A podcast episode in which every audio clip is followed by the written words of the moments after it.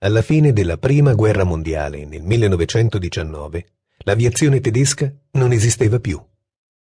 Secondo il Trattato di Versailles, stipulato dalle nazioni vincitrici, ciò che le restava di diritto erano solo 140 apparecchi per uso civile. In realtà, all'inizio di quella lontana prima grande guerra, la Germania non possedeva, così come le altre nazioni coinvolte nel conflitto, un'armata aerea degna di questo nome. Gli apparecchi erano grandi macchine volanti, incerti esperimenti che l'uomo ancora non conosceva a fondo.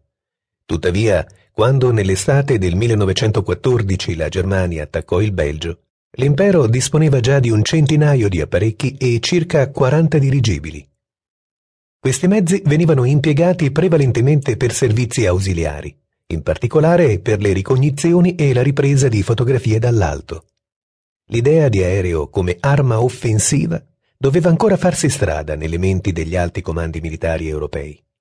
Il primo, autentico caccia, comparve nel 1915. Era il monoplano Fokker EI, grazie al quale l'aviazione tedesca acquistò presto la sua fama e almeno per qualche tempo la supremazia sul nemico. Il suo costruttore, Anthony Fokker, ingegnere di origini olandesi e pioniere dell'aviazione, installò sull'aereo che egli stesso aveva progettato una mitragliatrice fissa.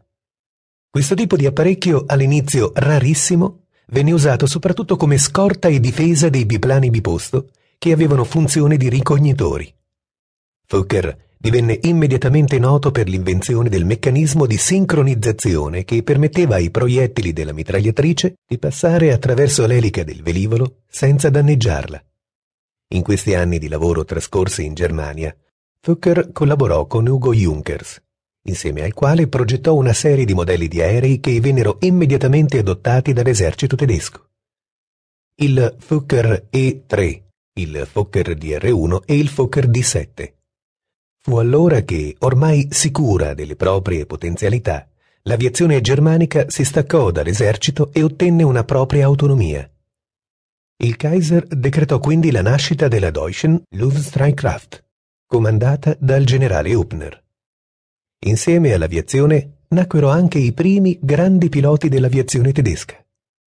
Oswald Böcke, il primo aviatore tedesco a poter utilizzare i nuovi prototipi Fokker M5KMG, viene ancora oggi ricordato come il padre dell'aviazione militare tedesca. Egli fu il primo a formalizzare le regole del combattimento aereo che infatti presero il nome di Dicta Böcke.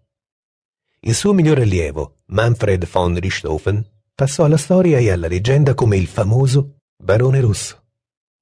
Talento puro dell'aviazione, egli venne scelto personalmente da Böcke per dirigere la Iasta 11, la squadriglia da caccia che in seguito sarebbe diventata nota come il Circo Volante, in virtù dei vivaci colori che decoravano gli apparecchi.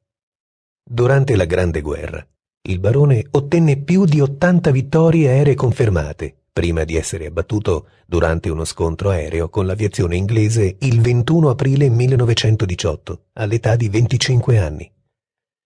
Considerato dalla popolazione civile un autentico eroe, decorato dal Kaiser e omaggiato dall'aviazione di ogni paese, il Barone Rosso è probabilmente uno degli assi più amati e ricordati di tutta la storia dell'aviazione.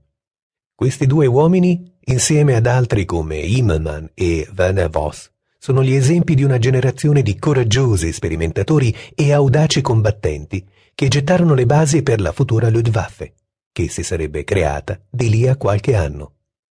La prima guerra mondiale terminò ufficialmente nel 1918. La Bulgaria fu il primo degli imperi centrali a firmare l'armistizio il 29 settembre, seguita dalla Turchia, che firmò il 30 ottobre. La Germania chiese un cessate il fuoco il 3 novembre immediatamente seguita dall'Austria-Ungheria. I combattimenti terminarono con l'armistizio concordato l'11 novembre a Compiègne. Il 9 novembre in Germania venne proclamata la Repubblica e il Kaiser fuggì nei Paesi Bassi che gli garantirono asilo politico fino alla sua morte nel 1941. Come già detto, le condizioni del Trattato di Versailles, stipulato dalle nazioni vincitrici nel giugno del 1919, furono molto pesanti per la Germania. Il paese